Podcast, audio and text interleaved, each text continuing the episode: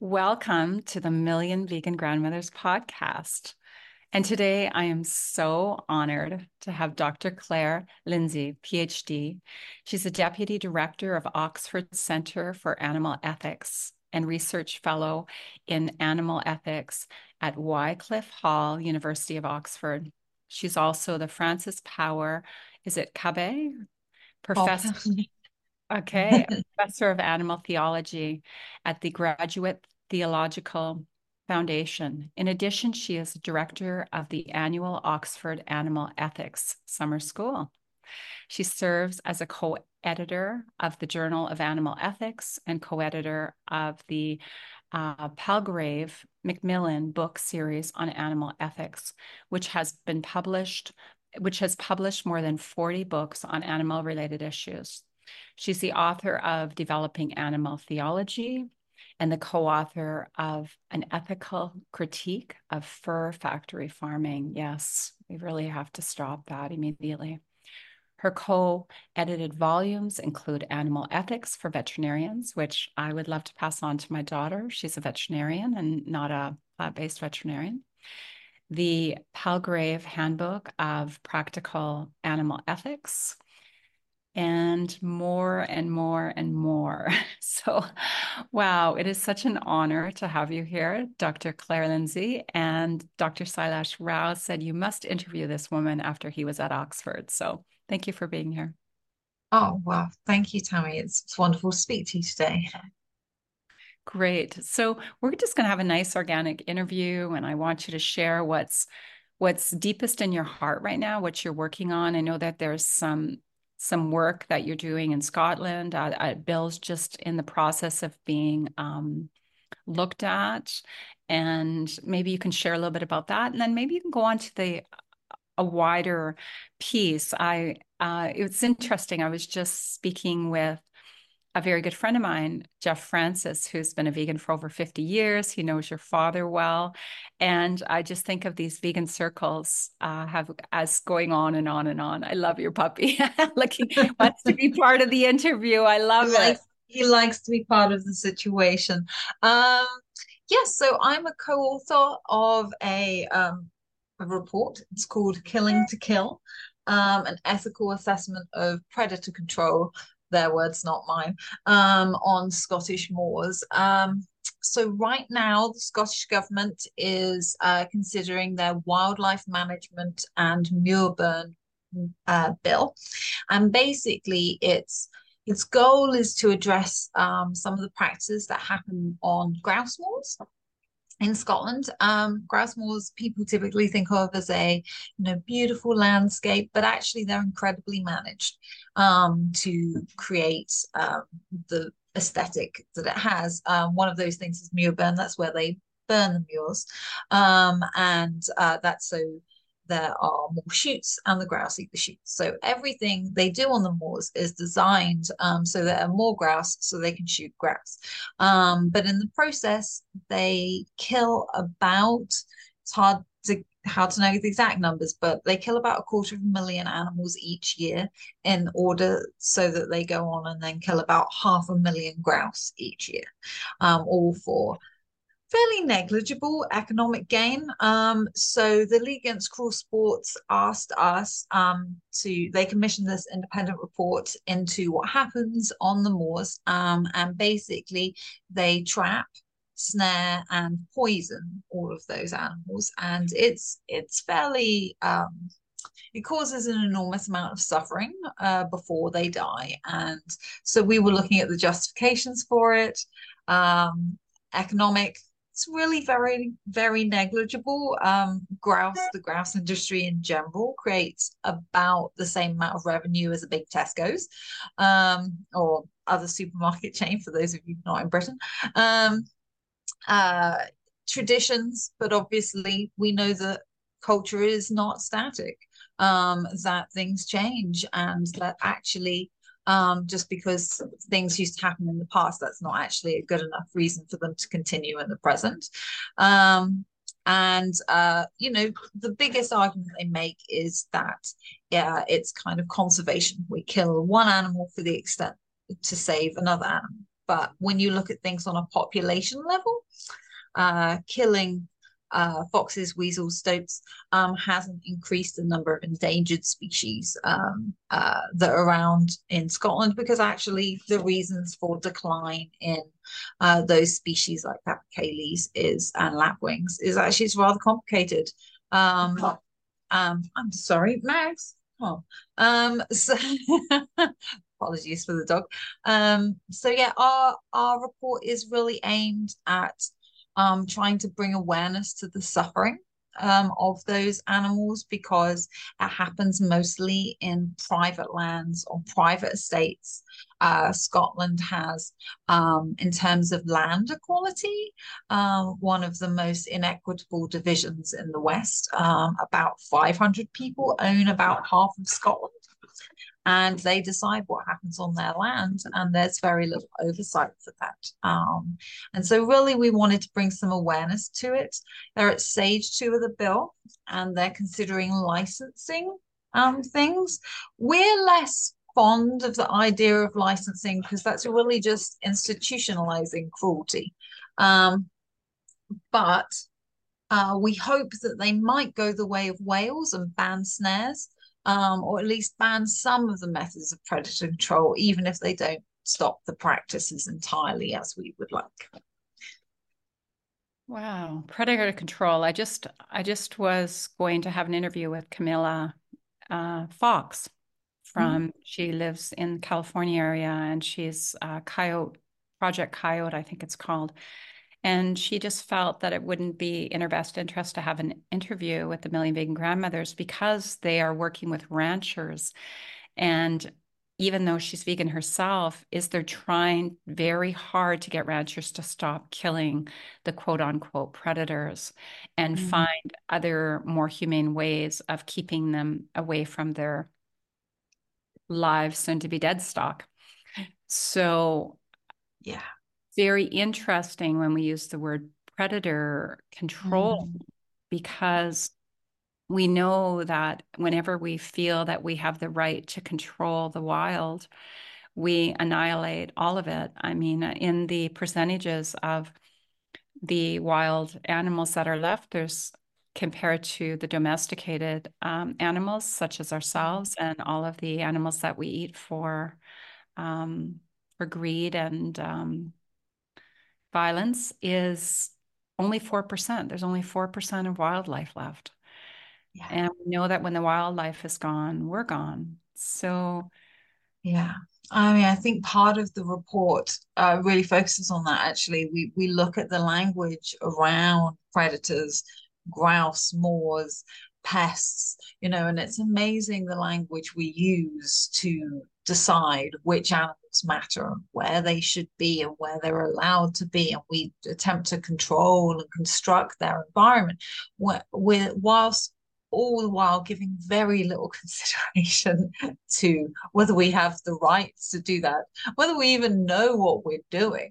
Um, I mean, I think Uh, I was talking. Um, uh, I remember I was talking about some about this issue just the other day, and I, he was like, "Well, you know, if you're not going to do predator control, what are you going to do?" Well, they make it sound like lethal predator control is the only option. There are non-lethal options.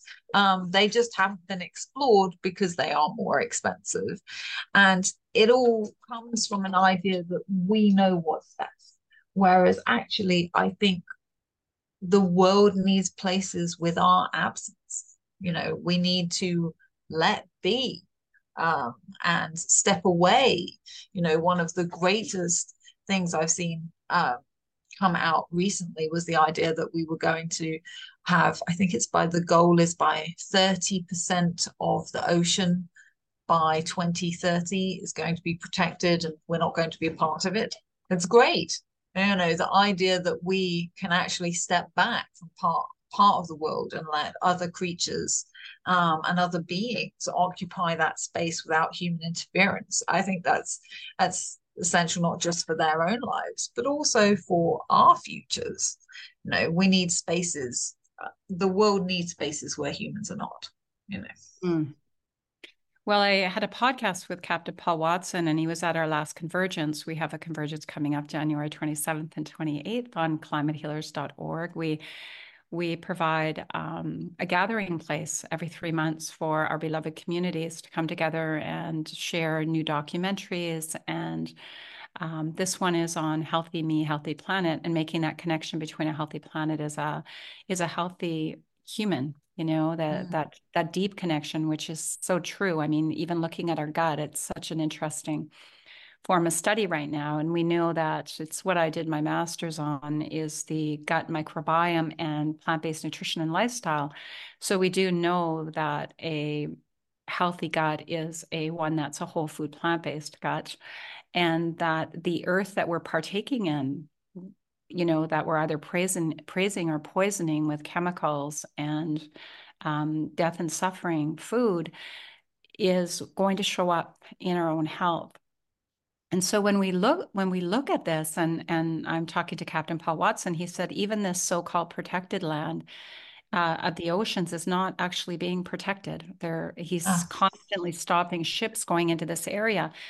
And so what he's calling for in order to save humanity, and which would save the sperm whales, I don't know how many are left now that are almost extinct, the commitment that he made to one sperm whale that saved his life and then died for him in trying to stop a ship that he was trying to stop, that was going to basically to probably take his ship.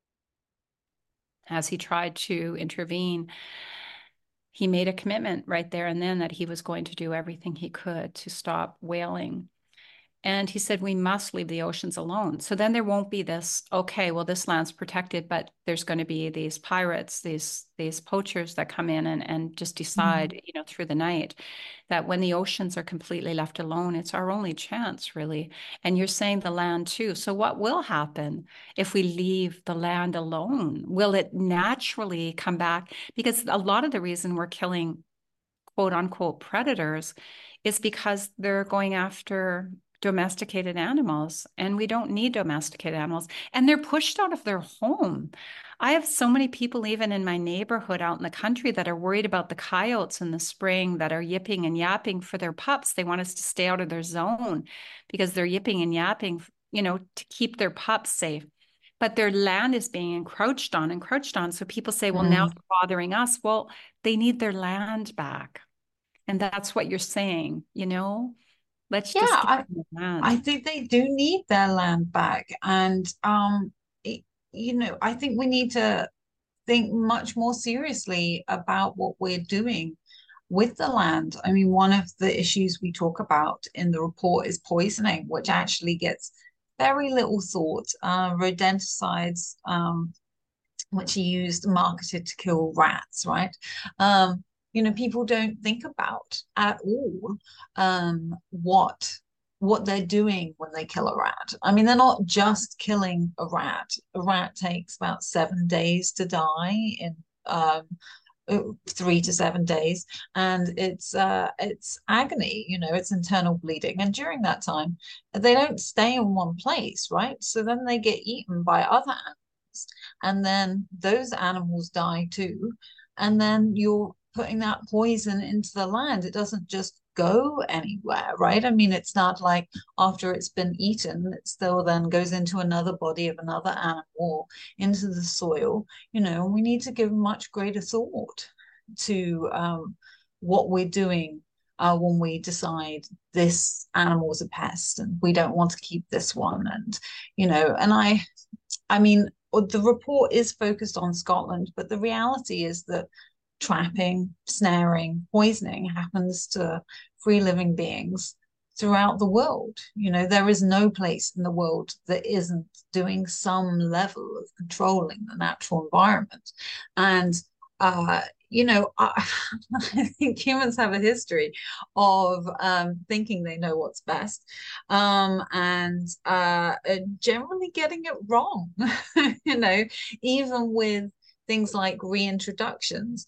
It's brilliant to think that there might be beavers um, I wrote about this earlier this year. I just thought how wonderful, they're going to reintroduce beavers back into Scotland and it's a protected animal. Um, but then, of course, beavers do what beavers do, and they created wetlands, and uh, farmers didn't really like that they created wetlands. And so then um, the Scottish government gave them um, permission to shoot some of them, even though they're an endangered animal. And so, you know, things like rewilding, rewilding an area where we simply step back and nature takes its own course, that seems fine to me. But the idea that we should intervene, I think, is tricky, because the truth is, I'm not sure everybody has the moral generosity required to allow the reintroduced animals um, the space they need to live. I mean, you mentioned coyotes, but it's um, it's the same in wolf, with wolves. You know, they're protected in parts of America, like in Yellowstone. But once they step outside the park, they're not protected. Um, and obviously, wolves don't respect our boundaries. You know, they go wherever they need to go. And so I think we have to be careful about, um, you know, reintroducing animals, um, which we're not going to allow to continue to live in the way in which um, they need to.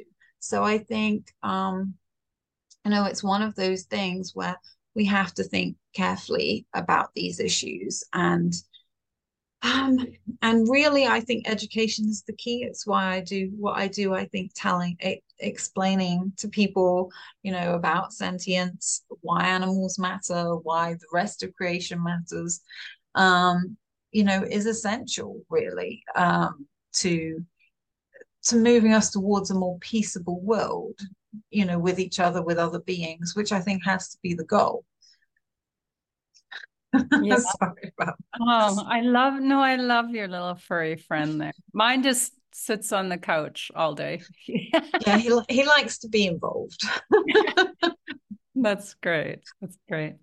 So before this, this podcast started, I was watching a video of yours that you did at uh, for Vegan Church, and I was I was wondering, how does someone like Claire become Claire? And I was I was looking a little bit at your dad Andrew's work, and how you probably were raised in a very theologian, a, a vegan centric theologian world to some degree. Can you tell us a little bit about that and how you became um, such a spokesperson to the religious community, the spiritual community, saying, you know, this, we have been a little bit lied to here. We haven't been told the truth about that animals are sentient beings that have emotions and feelings and higher functioning and reason.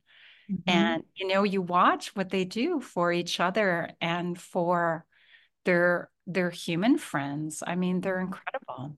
Yeah.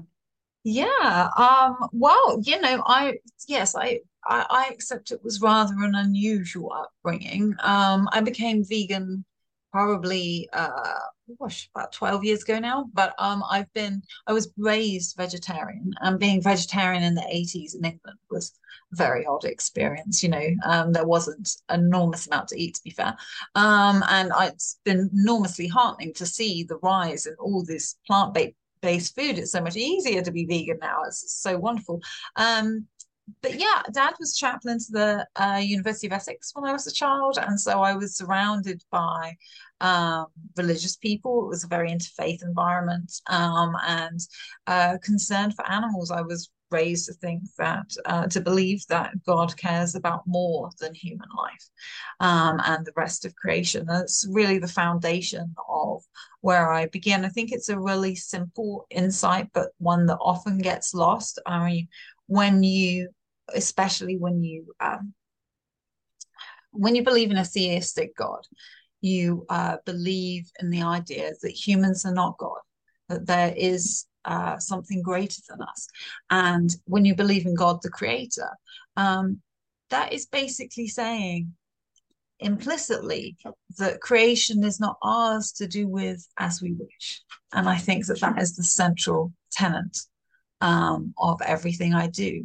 Um, yeah, we're actually, I've actually, I'm a producer of a film. Um, it's called The Animal Thing, and it um, it's going to film festivals right now. You can see us on the animal thing dot com uh, when you see the trailer. And actually, it is a film about Andrew and his his life and his work for animals, uh, which will give you an insight. Um, it's uh, directed by my brother, Adam, who's a filmmaker in Los Angeles. And so it'll give you a little insight into what it was like to be raised in a in that kind of environment. I, I it is quite unusual. I thought everybody's parents were on television, um, uh, arguing about animals or arguing about something. Um, and it was only later that I realized that this was quite an unusual way to live one's life. Um, but yeah, so I was very lucky in that. And then I studied theology. I was interested in the questions of, you know, how people's beliefs inform how they live their lives. Um, and uh, then uh, later I came to uh, running the Oxford Centre for Animal Ethics with Andrew. And I've been doing that for about eleven and a half years now. So um, it's an enormous privilege. Uh, we have this wonderful group of fellows um, who are always writing on lots of projects. So we're working on different ideas all the time. Um, And we have a summer school each year, which is my favorite part of the year. It's four days in Oxford, where it's about one hundred fifty different academics um, speak on different subjects. And this year's subject is animal thinkers. We're looking at the pioneers of the animal protection movement, which is very exciting um, because, yeah. yeah, I mean, it's. I just feel I'm going to learn so much and be inspired. The idea is to critically engage with the people who came before us. You know, if you look at just Oxford, for example, the arguments people have here over animal experiments, John Ruskin was fighting them, as was Lewis Carroll, you know, one hundred fifty years ago. So we are always standing on the backs of giants, and it's it you know I think it's just so important to acknowledge where we've come from and really drink deep deep drink deep of the tradition, of all traditions, because there are so many insights we lose, and we think that we're we're fighting each battle new with each generation, but actually there's much to be learned from um where we've come before and who mm. came before us. I love that, because one of our grandmothers, Judy Carmen, her last book is called Homo Ahimsa. She said, you know, we call ourselves Homo sapiens, which means, you know, the intelligent one, and we're really not. Um, we need to become Homo Ahimsa, the people of mm-hmm. compassion.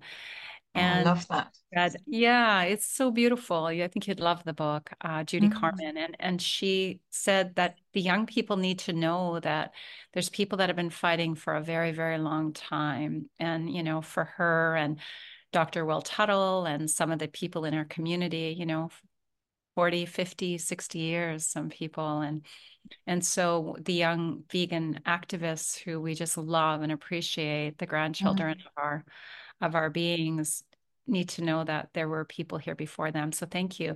And I'd like to talk a little bit about your documentary as you spoke about it, but I would really like to invite you maybe to screen it at our next convergence. It, it's an animal thing. Is that what it's called? It's The Animal Thing. That's the name. The Animal Thing. Um, Beautiful. Yeah. Um, yeah, we're, we're very excited about it. Um, it's, uh, yeah, I mean, it's under consideration at film festivals, so it's kind of watch this space at the moment, and then after that we'll be able to have screenings. Um, but it's really, I hope it's, I hope it's relevant to more than just the animal movement. It's about, you know, a man who's given his life for a cause, and, you know, what that takes. So, and, you know, what that looks like. So it's, um, yeah, a lot. Um, we we had our first private screening of it at the summer school last year, and um, yeah, people really enjoyed it. So. Yeah, I'm optimistic. Oh, that's great. How long is your film? Oh, it's a full-length feature film. It's like um, eighty-three minutes long, I think. Oh, that's great. Yeah. Well, hopefully in one of our upcoming convergences, either in um, April or July, if it's available, that would be lovely for you to come and, and share, maybe you and your beloved father.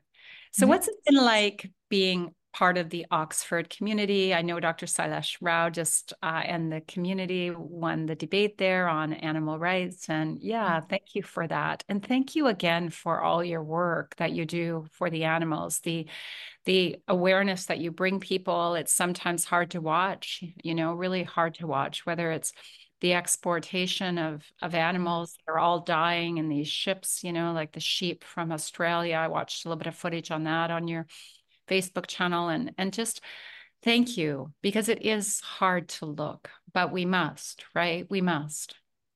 Yeah, I have a difficult relationship with seeing in a funny kind of way. I think, you know, I see, so I, I read so much horrible things about the state of the world for animals um, as part of my job. And it is, it is hard, you know, and I think, you know, in my, like, to a certain degree, the images haunt me. So although I find them beautiful and compelling, and, you know, I think um, the We Animals Media, we often use a lot of their images. They, um, Joanne McArthur takes some beautiful images, but they are hard to look at, you know, some of them too. And I think, you know, the awareness, I think it's a strange relationship between seeing and awareness. Like, some people know, but they just don't want to know, right? And, you know, I think that's one of the harder things. Social media has helped us a lot in so many ways, um, with people caring um, about the world. But then it's also, you can't say, like you could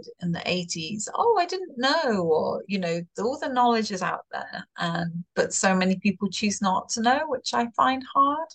Um, so yeah, thank you. It is, it is difficult. Um, yeah, we keep, um, we keep trying. Oxford's a funny place, uh, to be for animals. I'm very lucky to have a very supportive, um, college. Wycliffe are, they're really wonderful, and they, um, they've welcomed me, and I'm new, and they, they're very open to listening to people's views. But, you know, the truth is, is that, you know, it's still a difficult place in some ways for animals, um but I think it's, you know, you have to make strides where you can, and uh that's that's what that is. But that's why the center um exists outside of the university, um because um we like to help other academics who are trying to make a difference for animals, who often can feel marginalized within their own communities. I mean, that's it's really Um, it can be very difficult for an animal uh, animal academic to write on things, to get funding for that, to, you know, to get their work appreciated. Um, yours, oh, your work is good, but that's not as important as other aspects of things. And you see some shifts in that with the focus on climate change and those kinds of things. But um, generally, um, I think Uh, it's still a more marginalized position. So the, one of the great joys of my job is that I get to try and help others um, uh, and support them in their work, which is really what the journal and the book series are about. You know, um, uh, it, I mean, it has to be excellent, obviously, but we love to publish um, groundbreaking work on animals. Um, we love to, you know, be a progressive voice for animals within the academy. Writing, you know, words are so powerful. And when they're put together with such academic passion, academic heart centered ways of, of being, it, it's very impactful. So thank you so much for, for doing that. You know, a lot of us have great ideas, but we can't put it into the words the way that you're able to. So thank you for that. And um, if There's a couple things. If there's a way that the listeners can support or uh, carry your message forward, maybe you can let them know how that would be, and any final little things you would like to share in your work and, and the work um, that we can carry forth. Uh, because this is the only way that we're going to actually get through to the other side of, of the crisis we're in. I mean, it's a the connection with war and animal agriculture, the connection with poverty and animal agriculture, the connection with abuse, stealing young, young away from their mothers. I mean, it just goes on and on, is all connected to animal agriculture. And so really, if we can, if we can turn a blind eye to an animal suffering, we can turn a blind eye to human suffering. Mm.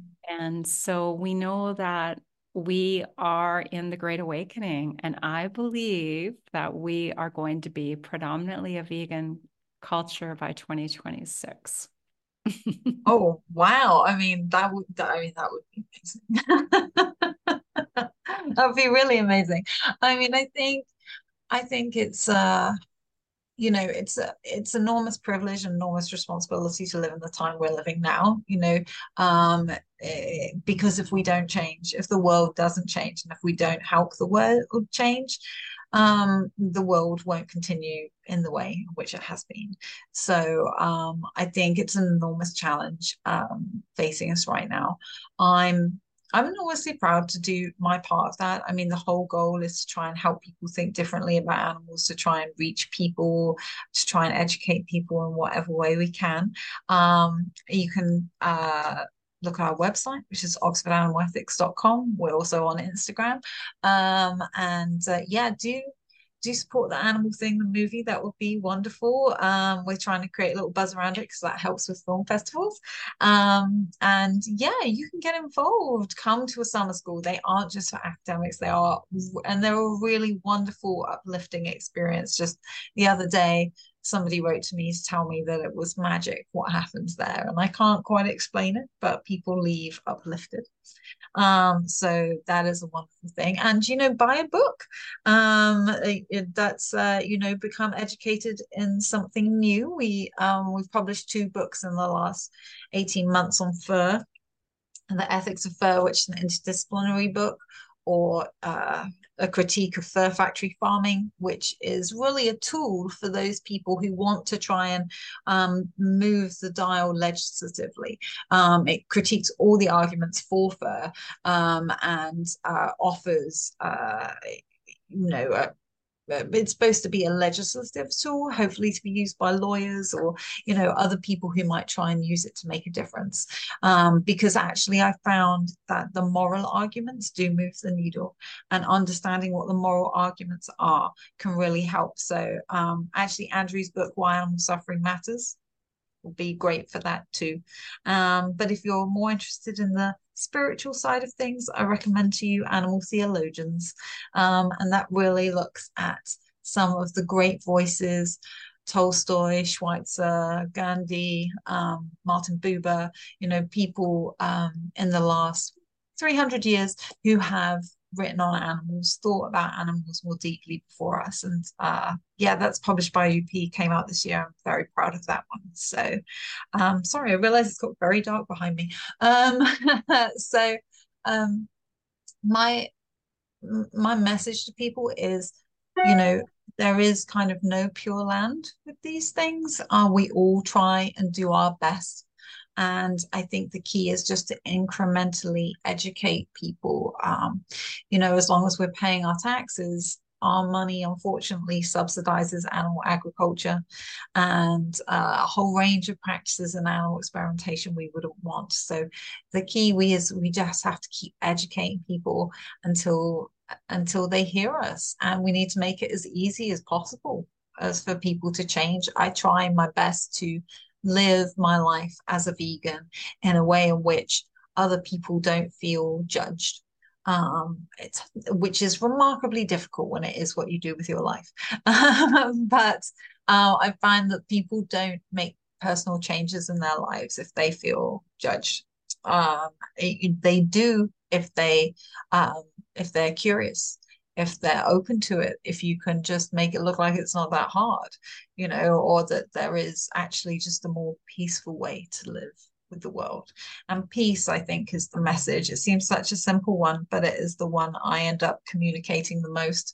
I think what the world needs is to move into ahimsa deeply, move into a world of being in nonviolence with each other, you know, um, and yeah, that's why, you know, humane education, I think, is such an important tool. It's a thing we need at all levels of our life and at all levels of society. Um, yeah, I don't know if that helps, but um, it's been a pleasure talking to you about it. It's been such a pleasure. And uh, we will see if we can get the links uh, for all of the books that you recommend at the bottom of this podcast. I will share that with our beautiful, um, our beautiful manager, Mac.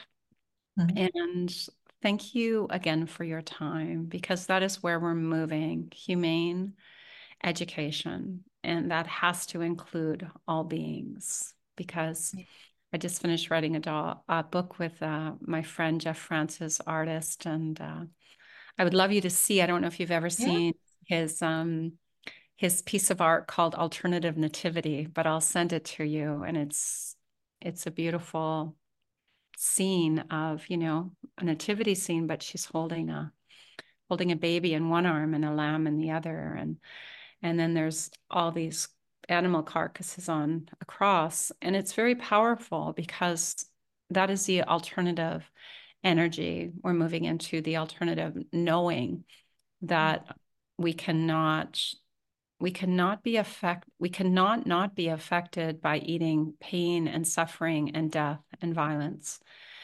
And one of my teachers said a little while ago, who is a three board certified physician, he said, he used to ask people, you know, what's going on for them when they came in suffering with extreme anxiety. And now he asks them what they had for lunch.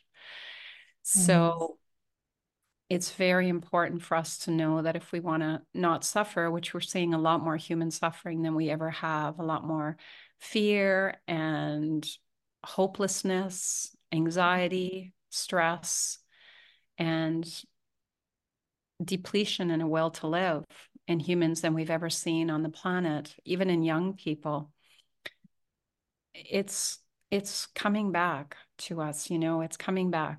And so the answer is to educate ourselves and to understand it's so easy to be vegan, whole food vegan. It's so easy. There's so much community to join now. I was yeah. doing a podcast yesterday with a woman, and she said, well, I still really like my hamburgers, but when the, you know, when most people go vegan, I will too. And I'm like, hmm, I bet there's a lot in that school, because yeah. they don't, because we're social creatures. And if they ha- cannot have dinner with all of their friends and all of their family, um, they think that's a tragedy. Mm. But I want to just end with some good news, is that you can. I just bring two dishes everywhere I go.